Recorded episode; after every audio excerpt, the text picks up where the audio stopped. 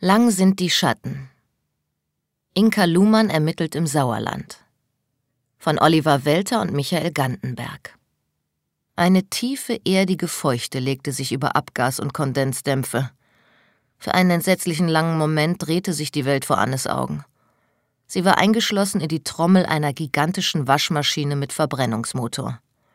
Mit Urgewalt wurde sie in ihrem Sitz hin und her geworfen bis das Auto mit einem erneuten dumpfen Knall zischend und schwankend zum Stehen kam. Auf den Rädern. Und der Motor lief. Und was sie jetzt sah, ließ ihr Herz einen Moment aussetzen. Vollmers Orion kam neben ihr schwankend auf dem Dach zum Stillstand.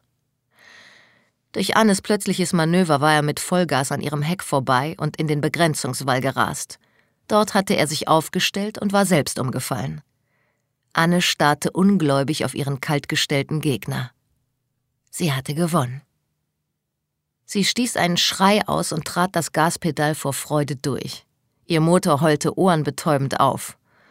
Mit euphorisch jubelnden Schlägen auf das Lenkrad drehte sie eine Ehrenrunde und winkte mit hochgeklapptem Visier in die Zuschauer rein. Aber niemand applaudierte oder winkte zurück.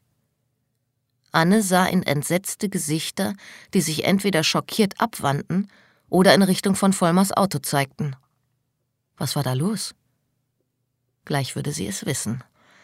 Sie bog um die letzte Kurve und sah den Orion.